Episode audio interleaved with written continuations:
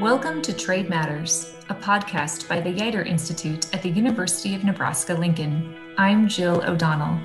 Our guest today is Dr. Renee Bowen, professor of economics and director of the Center for Commerce and Diplomacy at the University of California, San Diego. Dr. Renee Bowen, thanks so much for being on Trade Matters today. Thanks so much for having me, Jill. So, you and your colleague, Professor Lawrence Broz, are doing some really interesting research. I'm very excited to talk with you about this today. There has been a lot of talk in recent years about the decline of the so called liberal rules based international order, including the economic institutions that are part of that order, like the World Trade Organization. But you and your colleague are looking at this kind of existing and long-standing problem in some really interesting new ways. And so I want to start by introducing listeners to a paper you've recently published with Dr. Broz called Designing an International Economic Order, a Research Agenda. And to set our listeners up for understanding um, what your paper is all about, I want to mention that what I can see is that the premise of your paper seems to be twofold, with the first one being that the pressures that are being faced by institutions of global economic cooperation are um, weakening those organizations, and that can pose a threat to global prosperity and peace over the long run. And the second premise is that scholars who study international organization have not defined a clear research agenda for responding to the challenges that these organizations face. So I want to start by asking you why do you think there is a gap in the research agenda in this area when it comes to international economic uh, organizations. And what compelled you and Dr. Broz to tackle this subject at this time? Okay, Jill, thank you so much for that introduction of our paper. You're absolutely right that uh, one of the things uh, we identify, it's, a, it's actually a working paper, so um, it will be published hopefully soon. But one of the things we've identified, as, as you correctly said, is this decline in the rules based international economic order. And surely we're not the first to make this observation, uh, and much has been written about it. Much has been written about the international organizations themselves. But the gap that we saw uh, was thinking about the design of these organizations and the design of the rules based international order.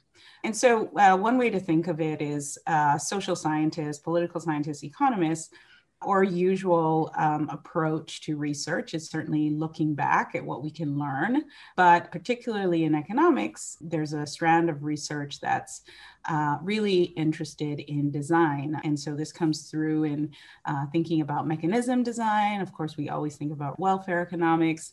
And so there's an element of thinking about the institution and the design of institutions that can enhance uh, welfare outcomes and so this is a little less applied to thinking about international organizations. And I say a little less applied because surely some folks are thinking about this with regard to specific organizations. But what we saw as a gap is thinking about the entire uh, system of organizations that were set up, let's say in the 1930s and 1940s, in, in response to lack of cooperation uh, in uh, the 1930s uh, among major economic powers. Now, why was there no research around the design? Well, uh, to be quite frank, it's the institutions uh, that were designed around the 1940s, the Bretton Woods institutions, were really um, pretty novel uh, for that time period. And of course, they were implemented by practitioners, and not a whole lot of thought was given to thinking about the, the research of, this, of these institutions. And I would say that for the past uh, um, 75 years or so, we've taken these institutions for granted. They, they were working rather well to increase prosperity. And it's only until recently that we've seen their decline that we started to ask the questions about why. And in asking the questions about why, we're able to start uh, looking into the nuance of the, the agreements, looking at the actual construction of the agreements, the, um, the written text of these legal agreements, uh, and starting to figure out why these cracks are appearing uh, and what we can do to mend these cracks. So that's uh, what we see as the absence in the research.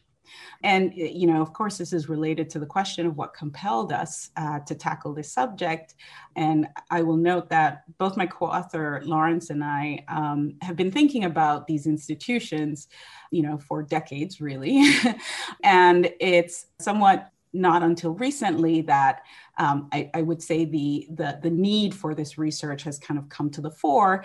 Uh, and fortunately, we've been thinking about these things uh, previously, and we've decided to write down our thoughts on a research agenda for this. Okay, so one factor that has been important in underpinning the health of these organizations as they were working for a number of decades, as you mentioned, has been US leadership of and within these organizations. And that leadership, as you note in your paper, used to be sustained by a broad consensus within the United States in support of an open world economy. That consensus is broken down. So, in your view, what do you think are the causes and symptoms of that breakdown? And do you think the distinction between the two gets lost sometimes in popular discourse? Yeah, thanks for that question. So uh, let me first start with um, why we think leadership is necessary in this context. So again, economists think of the provision of um, freer markets and whether it's a domestic or global context as a public good.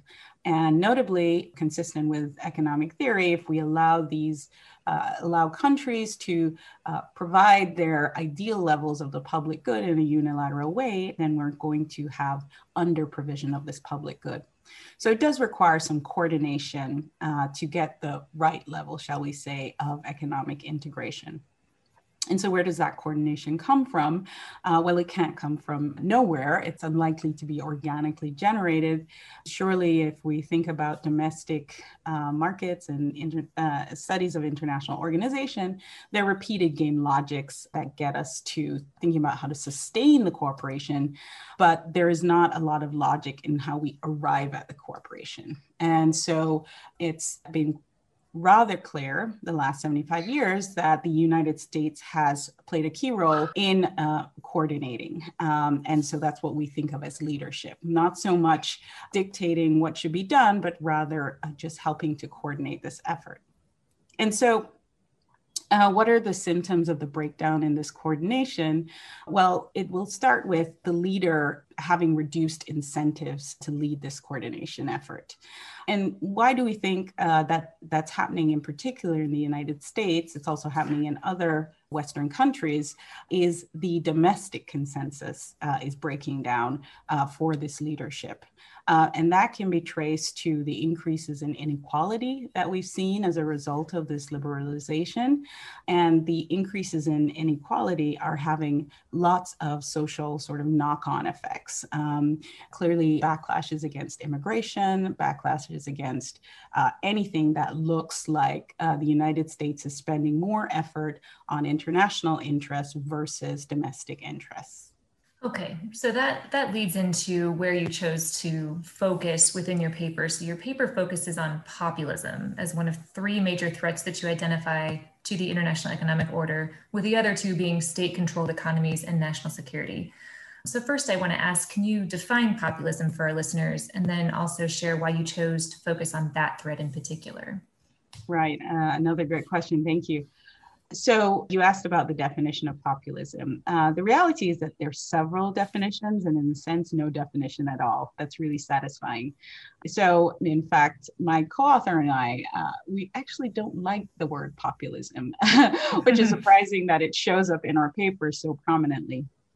But what we what we have in mind when we discuss populism in this paper uh, is that sort of groundswell of uh, ground level backlash against international organizations. So we see it you know manifest in choices of political candidates we see it manifest in uh, various social movements uh, whether it's the tea party uh, or even uh, backlashes against, um, you know, thinking about how we're uh, managing the climate crisis. So this is all coming from voters. This is coming from everyday folks who are not really uh, seeing the benefits of the international economic order uh, that it was promised, uh, quite frankly.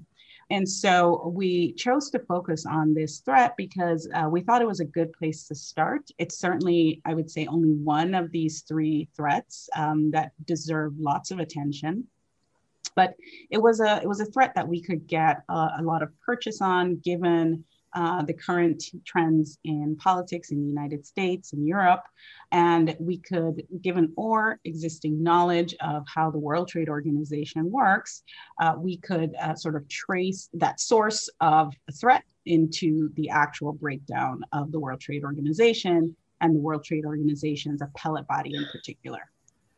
Okay, and that's a perfect lead in to where I want to go next um, with your paper, which is that you do specifically focus on populism in the United States as a threat to the World Trade Organization and specifically the appellate body, which has broken down. That happened about a year ago, as you know, when the US um, refused to allow the appointment of new judges to the appellate body as they were retiring because of frustrations the US has, long held frustrations um, with that body potentially overreaching its mandate. That's one frustration that's often mentioned the US has there. So Quoting from your paper, you write, quote, it is increasingly clear that the current backlash against globalization is driven by economic grievances that implicate the WTO, unquote. So let's walk through how you arrived at that conclusion. I want to mention that you looked at statistics from the WTO's inception in 1995 through 2016 and found, again, quoting from your paper, quote, it is inaccurate to say that the WTO is unfair to the United States. By the USTR's own scorekeeping, the US almost always wins the cases it brings against other T- WTO members,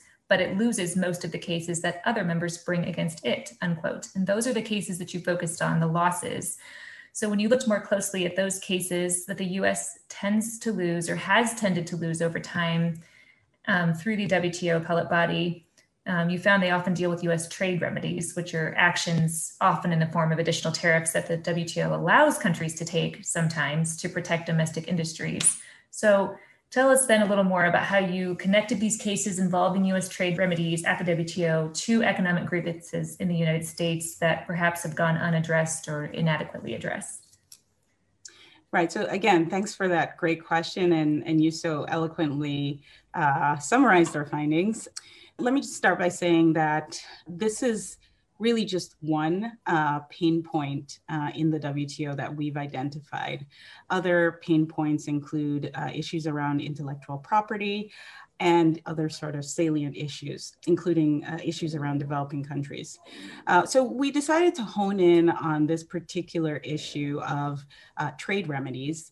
So in fact, this is completely driven by the current USTR's own admission of uh, what he sees as the um, big issues with the WTO. So let me also take a step back and say that prior to, I would say, five years ago, any suggestion that there was anything wrong with the WTO or that the WTO was a failure in any sense uh, would have somewhat been heresy among WTO scholars. Uh, it was heralded as uh, the great um, success story in international organizations, and it really worked as it should.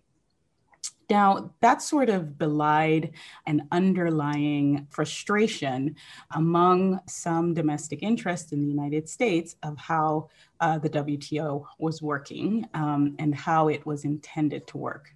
So, speaking of how it was intended to work, trade remedies were definitely put in place by the countries to allow countries to respond to various domestic political pressures that they needed to. And this was intended um, to give the, the WTO some wiggle room and allow countries to, uh, to respond as they needed to so that the agreement could be sustained. So that was certainly a good objective. What happened in practice is the wiggle room that was required for the United States uh, was a little bit uh, too much more than some of its trading partners were comfortable with. And when I say wiggle room, um, one of the particular issues was around uh, zeroing. And um, I would say, in particular, zeroing with respect to the steel industry your listeners may or may not know, this uh, very uh, sort of detailed part of the WTO that uh, essentially zeroing allows any calculation of trade remedies in the form of anti dumping duties or countervailing measures to be calculated such that it, it looks larger than it should be. That's it in, a, in summary. And zeroing is one of the major uh, complaints that uh, WTO uh, members had against uh, the United States trade remedies. And so when uh, the USTR refers to losses, a number of these losses uh, were in fact against zeroing in particular. So, what does that mean? That means that the breakdown in the appellate body really can be traced uh, in a large uh, part to this practice of zeroing and the insistence of the United States to engage in zeroing, wh- whereas uh, its trading partners uh, were not happy with this practice. And so you see how the intended wiggle room that was used to help the WTO sustain itself, itself uh, was either misconstrued or was, um, I wouldn't say abused, but some might, um, but it really didn't unfold as some members of the WTO expected, uh, leading to the current cracks. Now, what does this have to do with uh, domestic interests? Uh, well, naturally, uh, the steel industry is a large part of some constituencies, some important constituencies in United States politics. And, you know, one could say this is just politics, uh, but, you know, really this is people. Uh, this is people uh, losing their livelihoods, losing their way of life. Um, and so one can't simply dismiss it as politics. Uh, one really has to sort of dig into the specific grievances of these people and why uh, it really is sort of uh, trickling up, if you would, into a breakdown in the WTO. And I'll point out that the magnitude of trade affected by zeroing um, is actually quite small. Um, and so it's surprising um, that uh, uh, such a small industry uh, would have such a powerful effect on the entire global trading order. And some might say that's somewhat inefficient. Uh, there's a problem with this. My personal interpretation, my co author may or may not agree, is in fact, it's the power of uh, US democratic institutions a small group of people uh, can really impact the international organization through how uh, democracy works in this country. That is a perfect place to pick up. That is such a good explanation of, of what you are finding um, through your research. And I'm actually going to shift now to a different but related piece of research that you and Dr. Broz are working on. It seems to me that a real area of innovation in what you're calling for in your research agenda here is, is that you're calling for new scholarship on the WTO crisis that really crosses the international and domestic levels of analysis. You've honed in on people, you've honed in on one industry, you know, sector, and the practice of zeroing and how perhaps it could have an outsized influence on uh, how things unfold at the World Trade Organization. So I want to now mention a paper um, you and Professor Broz are working on, which is researching to what extent WTO appellate body rulings matter in domestic US politics. And you have found that they do indeed matter. So tell us a little bit more about how you've set up that particular research question and how you arrived at your, your key finding that these appellate body losses the US experiences at the WTO do, how you trace that back to very specific places in the US where you have seen that they actually have um, impacts on voting behavior and electoral outcomes. Great. Um, thanks so much for that. Yeah, so the paper is joint work with Lawrence Broz, um, Marc Muendler, who's um, Lawrence is the political scientist, Marc is the economist, and this is truly an interdisciplinary collaboration just to tell you a little bit about the result itself and how we how we arrived at it, um, it you know, it stems directly from this um, research agenda that we laid out, uh, and a large part of this research agenda was simply digging into the weeds, if you could, of uh, U.S. domestic politics and its impact on the WTO and vice versa. So we started with, again, this uh, issue of the uh, appellate body um, and losses in particular from the appellate body, since these losses had been identified by the current administration. And in fact, I would say it's not only the current administration, prior to the current administration under President Obama, there was already growing frustration about the WTO's appellate body. So the, the research was born out of that motivation. Uh, and so the question we asked is can we indeed um, uh, statistically find this connection? We could certainly tell the anecdotes, uh, but could we find uh, such a connection uh, in a robust statistical way? And so the, the design we set up um, was number one to figure out how these appellate body losses uh, translated into employment in industries at the uh, county level throughout the United States. Clearly, these uh, losses affect particular industries. The WTO provides data on the industries uh, um, by HS uh, code category. So that's the harmonized system uh, category. Um, now, part of the challenge is that the industries um, uh, uh, match to harmonized system categories is not how employment data is is uh, is categorized um, uh, domestically. So, employment data uh, in the United States is categorized according to NAICS industries. Um, and so, the first challenge was to match these HS industries into NAICS industries. And once we had HS industries and the actual uh, losses according to HS Industries, we could match these into losses according to NAICS Industries. And once we had these losses according to NAICS Industries, we could match these losses into uh, employment shares by industry. And so track the employment uh, that was actually exposed to negative appellate body uh, rulings uh, by the WTO. And of course, once we have this uh, employment exposure measure, we can now look at the connection between this employment exposure measure and various political outcomes. And so, one of the political outcomes we look at uh, is the increase in uh, Trump's vote share in the 2016 election relative to Mitt Romney's vote share uh, in the 2012 election. And we do find a positive and statistically significant effect there. The other thing we look at is various uh, votes to pursue the WTO. So, a little known fact is that every five years, Congress has the opportunity uh, to propose a vote to exit the WTO. Uh, and it's rarely taken up, but there are two occasions in which it actually was taken up.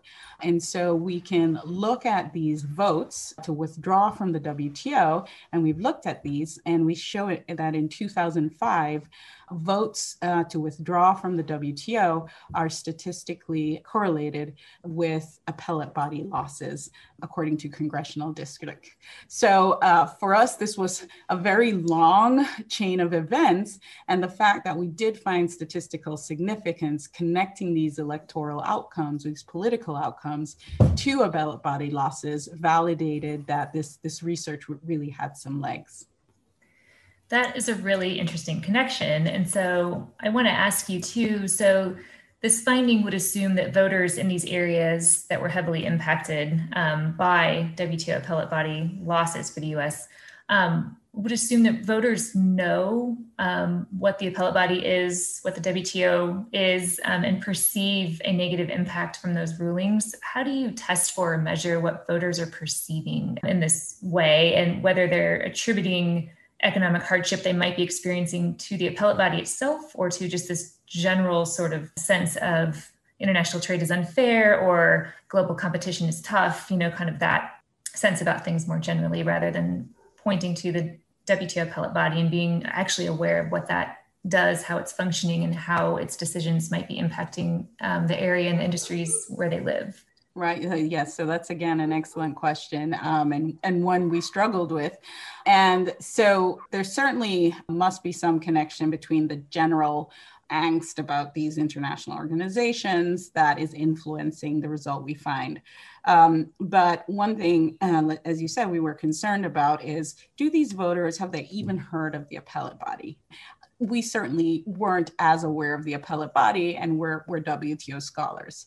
Uh, so um, one thing we did is started digging into archives of the of media um, in these localities um, that we, we identified as heavily in affected. And the example we like to discuss is um, Brooke County, West Virginia, uh, that was heavily uh, impacted by WTO decisions.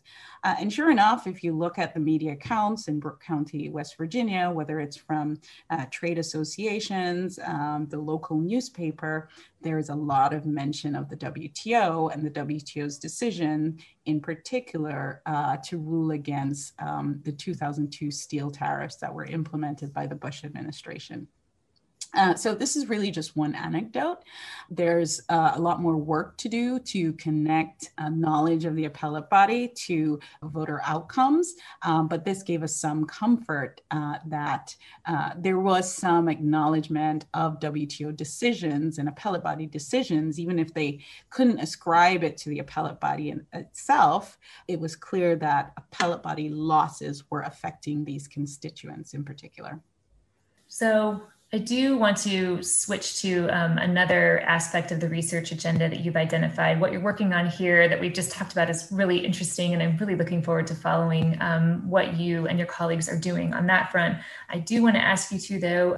You noted in your paper on designing a research agenda that you think that um, or scholars who research domestic sources of US global leadership should focus more on Congress. Um, there's been more focus, I think, on the presidency um, so far, and you, have mentioned that perhaps more focus on Congress is needed here. So I'd like to ask you just to tell us a little bit more about the questions you think scholars should be asking about the role of Congress in forging um, US consensus on trade policy.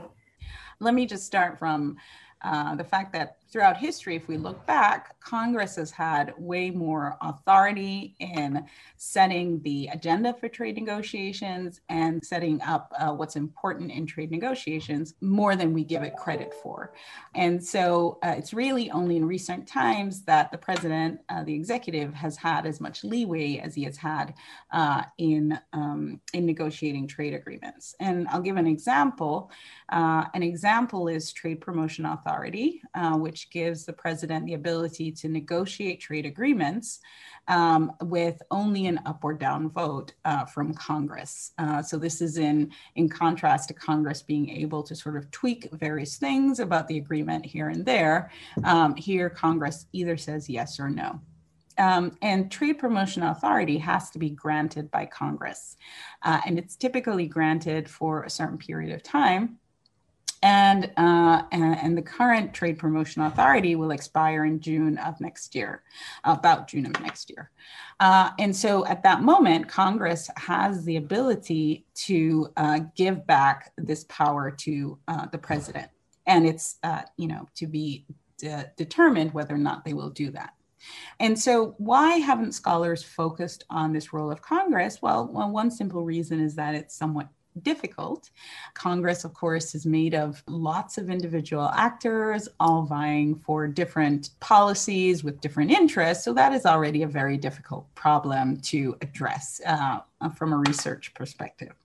But another reason is that trade negotiations are typically thought of at the executive level. So President Trump uh, negotiating with President Xi, or you know Boris Johnson um, negotiating with uh, leaders from the EU.